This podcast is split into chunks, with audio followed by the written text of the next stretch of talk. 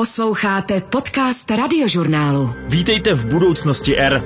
Mým dnešním hostem je Rodrigo da Costa, programový manažer služeb globálního satelitního navigačního systému Galileo. Už v únoru mi přímo v sídle agentury GSA, která evropský satelitní systém provozuje, vysvětloval, jaké výhody Galileo přineslo záchranným službám.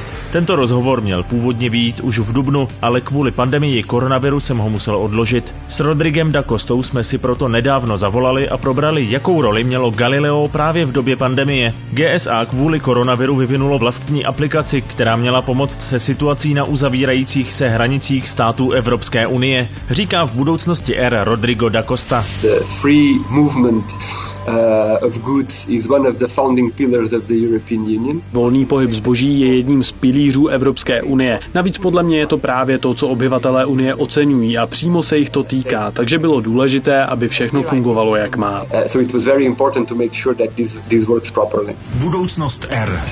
Vítejte v budoucnosti R. Thank you very much. Zkuste prosím na začátek vysvětlit, proč vlastně potřebujeme další globální satelitní navigační systém, když už existuje GPS a ruský GLONASS.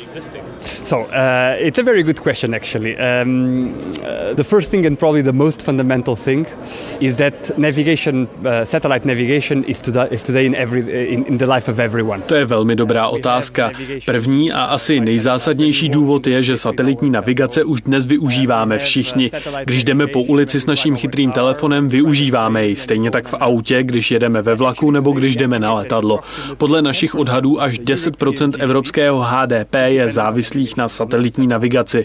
Máte pravdu, že to jsou jiné navigační systémy. Všichni asi známe americkou GPS, pak je tu ruský GLONASS a čínské Beidou. Ale Evropská unie a její členské státy se rozhodly, že nechtějí mít tak podstatnou část naší ekonomiky závislou na cizích systémech a je podle nich i otázkou suverenity Evropy jako takové, abychom měli vlastní satelitní navigační systém. Ale důležité podle mě je i to, že Galileo je jako jediný z těchto čtyř satelitních navigačních systémů civilní. Ty ostatní jsou přímo nebo nepřímo napojené na vojenské složky daných zemí. Galileo je zcela pod civilní zprávou.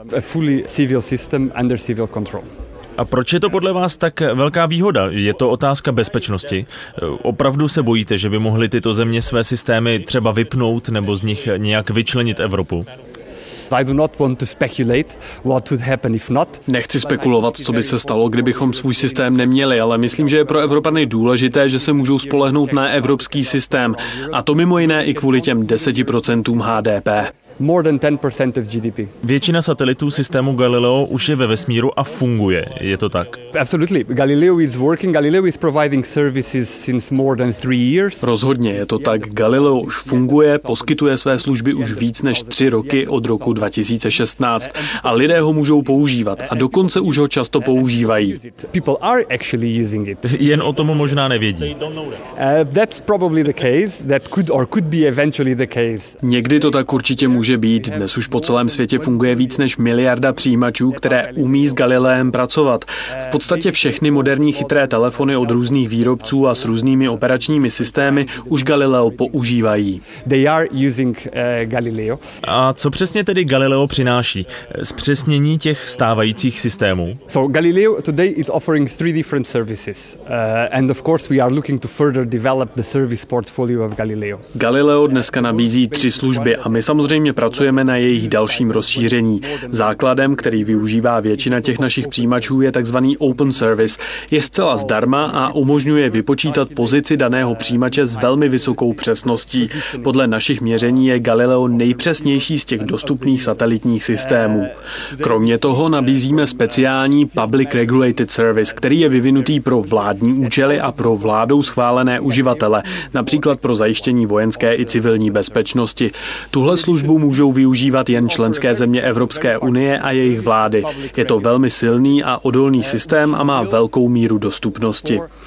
A tou poslední službou je Search and Rescue, tedy systém pro vyhledávání a záchranu v krizových situacích. Původně byl vyvinutý pro námořní komunitu, ale dnes se používá i v letectví nebo třeba v horských oblastech. Tento systém umí spustit záchranou akci v případě nějaké nehody a podobně, takže uživatelé se speciálními majáky můžou spustit alarm, který zachytí satelity Galileo a odešlou ho záchranným složkám. Transmitted to the search and rescue authorities. Říkal jste, že to vzniklo původně pro záchranné akce na moři. Z čeho vznikla ta potřeba vyvinout nový systém?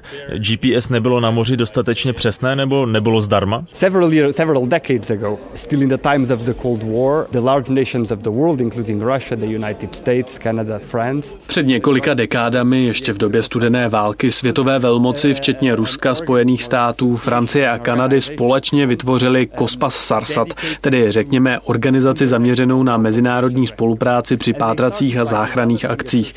Nejdřív tu službu postavili na síti geostacionárních satelitů, které používáme třeba pro televizní vysílání. A Galileo do této služby přináší díky konstelaci svých satelitů celosvětové pokrytí. S Galileem můžete přijmout tísňový signál kdekoliv na světě. Jak přesně tohoto globálního pokrytí dosahujete? So Galileo to date we have uh, we are operating 22 satellites. V systému Galileo máme dnes k dispozici 22 satelitů a celkem jich budeme mít v budoucnu ve vesmíru 30, a to včetně několika záložních. Tyto satelity neobíhají na stejné dráze kolem rovníku, ale odchylují se od něj o 56 stupňů. Každý satelit má přitom jinou dráhu a neustále obíhají Zemi. Co to znamená na Zemi? Že kdekoliv se nacházíte, budete mít nad sebou aspoň čtyři satelity Galileo a díky tomu můžete pomocí naprosto běžné triangulace velmi přesně určit vaši polohu. A zároveň víte, že nad sebou máte kdykoliv satelity, které přijmou váš tísňový signál, přepošlou ho do kontrolního centra a naprosto přesně vás lokalizují. A to je velmi důležité pro záchranné složky, které vás pak budou zachraňovat. A pro tyto případy potřebuju mít ten speciální maják, který jste nám tady dnes ukázali, nebo stačí jakékoliv zařízení? For the search and rescue you, you do need the beacon. Now you don't need a beacon to use the Galileo positioning system. Pro systém Search and Rescue potřebujete ten maják, ale pro určení polohy samozřejmě stačí jakékoliv zařízení, přijímač navigačního signálu. A jak už jsem říkal, na to vám stačí nějaký současný chytrý telefon. Most modern ones, they are equipped with Galileo. Ty majáky jsou velmi sofistikované, máte dokonce senzory, které poznají, že se potápí loď a začnou vysílat tísňový signál. Myslíte, že do budoucna by podobná zařízení nebo senzory mohly být běžnou součástí třeba i těch mobilních telefonů, o kterých jsme mluvili? We are developing different uh, usages of the search and rescue. Uh, so today Vyvíjíme spoustu různých variant využití search and rescue služeb, takže už brzy budeme moct nejen přijímat ten tísňový signál a předávat ho lokálním záchranným jednotkám, ale taky poslat zpátky informaci, že jsme tento signál přijali a že tedy pomoc je na cestě. To je samozřejmě velmi důležité kvůli logistice celé záchranné akce z psychologického hlediska pro zachraňovaného člověka a tak dále. in terms of management of logistics, psychological, etc., etc. Takzvaný return link, tedy zpětné potvrzení, že záchranáři přijali váš tísňový signál, začalo fungovat už začátkem tohoto roku. Satelitní systém Galileo je tak pro záchranné operace po celém světě klíčovým nástrojem, už jen proto, že výrazně zrychlil proces vyslání záchranářů na dané místo. Popsala mi v únoru Fiameta Dianiová při návštěvě sídla GSA v Praze. When we added Galileo satellites, we went down from two hours. Dostali jsme se ze dvou hodin pod 15 minut, za které dostaneme pohotovostní signál. Jak jste sami viděli, při ukázce to trvalo dokonce jen 4 minuty. A to pro lidi v nebezpečí hodně znamená, protože tak budou dřív zachráněni. Rescued before. Pro využití záchranné služby SAR, tedy Search and Rescue, je potřeba mít speciální vysílač Beacon. Galileo ale bude v budoucnosti pomáhat i v mobilních telefonech. Od roku 2022 budou muset podle rozhodnutí Evropské komise všechny smartfony na evropském trhu umět přes Galileo poskytnout vaši přesnou polohu při volání na linku 112, říká za GSA Justína Redelkievičová. Still a few years ago when we called E112, Ještě před několika lety, když jste zavolali na 112, lokalizovali vás pomocí mobilní sítě, tedy s přesností v lepším případě kolem 500 metrů, v horším až několik kilometrů. Přitom, když jste chtěli vyhledat restauraci, některé aplikace to uměly na několik metrů přesně. a few meters, Posloucháte Budoucnost R. Podcast radiožurnálu o vědě, medicíně a moderních technologiích. Takže ta Search and Rescue služba je spíše jen pro rizikové profese, námořníky, piloty a podobně, kde se s podobným rizikem počítá a tito lidé jsou takovými zařízeními vybavení?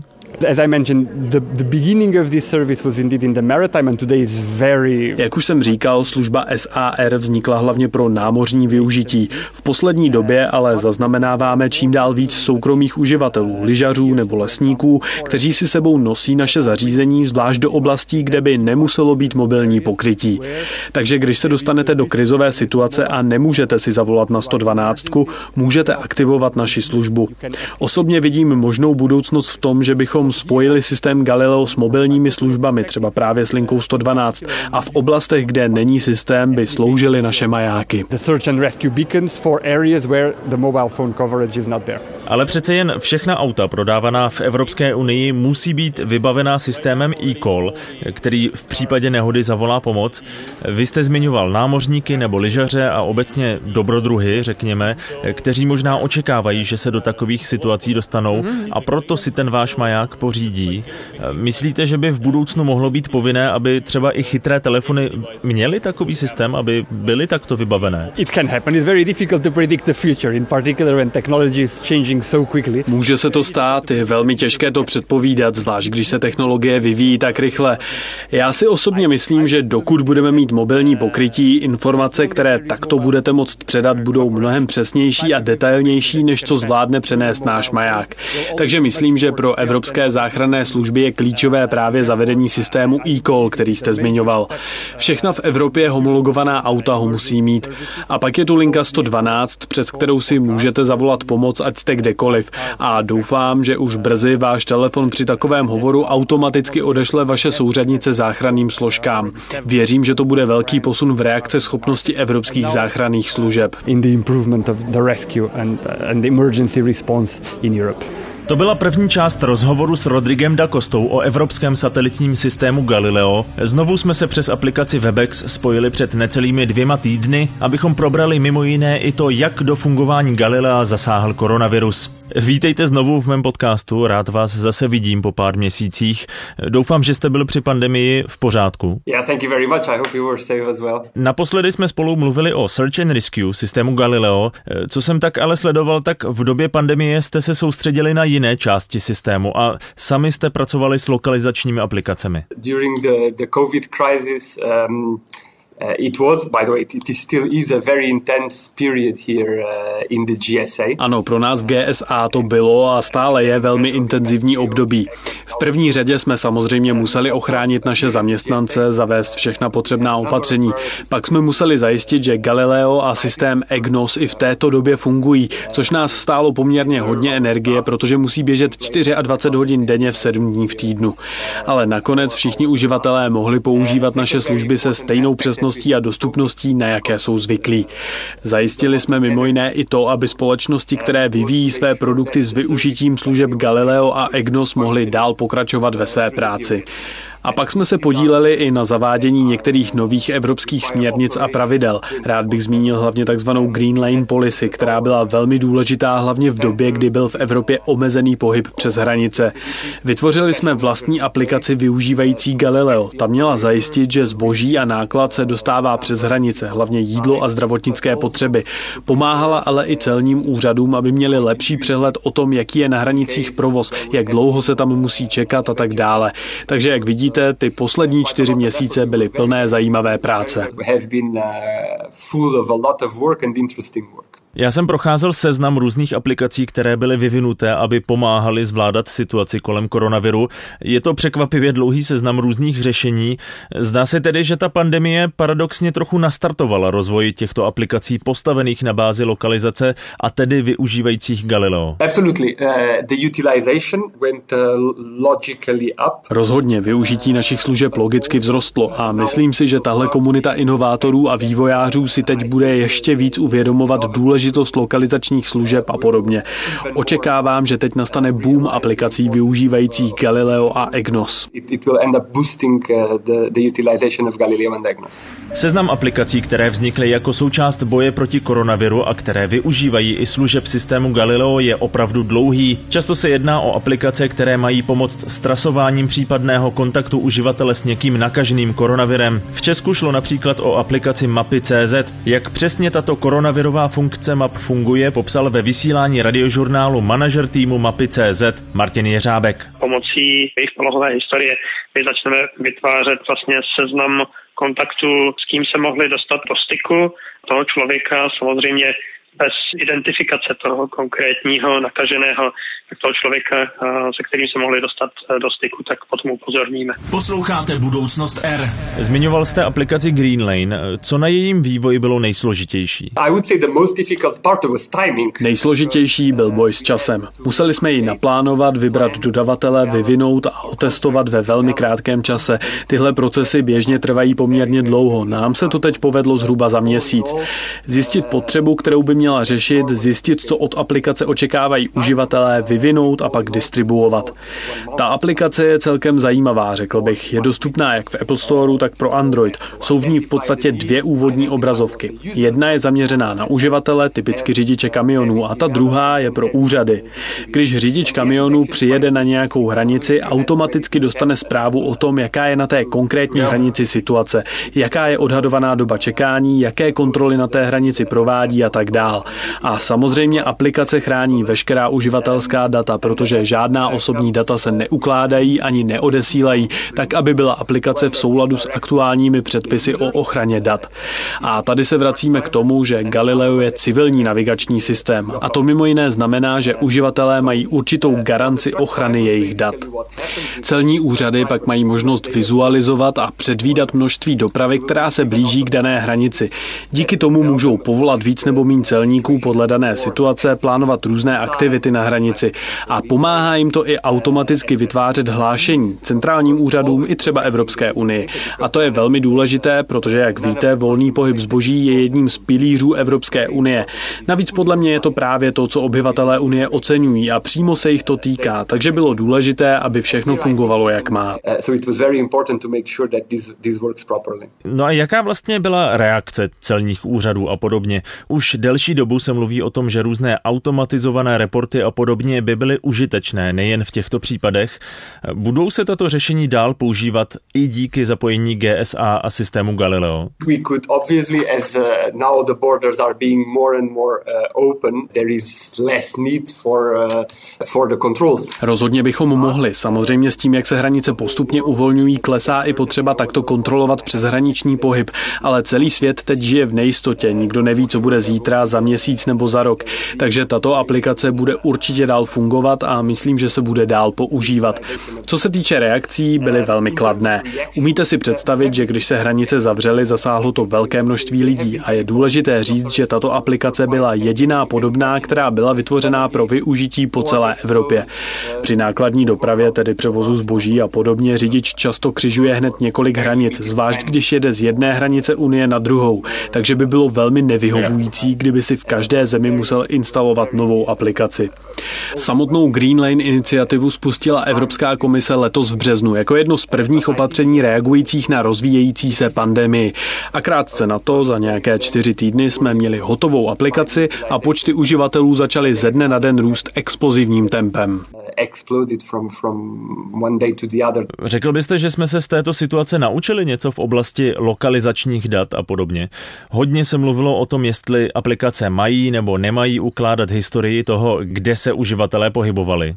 I think a first very important point is that Galileo, not the same, but Galileo is not following people. Je třeba říct, že Galileo ani EGNOS nesledují své uživatele a žádné tyto aplikace, ani třeba právě Greenlane aplikace neukládají individuální data. Informace o tom, jestli se konkrétní člověk pohyboval z bodu A do bodu B, ani nejsou nějak zajímavé, a to ani v době pandemie. Co je důležité a zajímavé, jsou velké masy, řekněme proudy lidí. Třeba to, kolik lidí se vrací ze zahraniční dovolené. Není to o konkrétních lidech, my neukládáme jejich data, protože se to jednak nesmí a navíc to zkrátka není zajímavé, nepřináší to žádný benefit. Tím benefitem je, když máme informace o pohybu velkých skupin. A myslím, že právě tohle si z té situace odneseme. Čím dál víc lidí úřadů si uvědomuje, jak jsou tyto informace o pohybu velkých skupin lidí důležité. Pohyb lidí každé ráno do města za prací a pak zase večer z města pryč nebo na dovolenou, přes hranice a zase zpátky. A proč je to důležité? Protože nám to umožňuje naplánovat a rozvrhnout si naše zdroje. Třeba to, které vlakové linky je je třeba postavit, které silnice je třeba rozšířit. Takové informace mají velkou hodnotu, ale samozřejmě musí být sbírané s ohledem na zachování individuální bezpečnosti všech uživatelů, jejichž data zpracováváme. Říká Rodrigo da Costa z agentury GSA.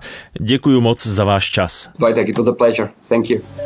Příště bude hostem budoucnosti R Martin Kotek, šéf asociace virtuální a rozšířené reality Avrar. Co je teď to nejlepší, co si z české virtuální a rozšířené reality můžete vyzkoušet? A kdy se dočkáme konferenčních hovorů ve virtuální realitě? Budoucnost R poslouchejte a stahujte zase od čtvrtka v aplikaci Můj rozhlas, na webu radiožurnál.cz, ve Spotify, Apple Podcast a dalších podcastových aplikacích. Z budoucnosti R se loučí Vojtěch Koval. Poslouchali jste Budoucnost R. Podcast radiožurnálu o vědě, medicíně a moderních technologiích.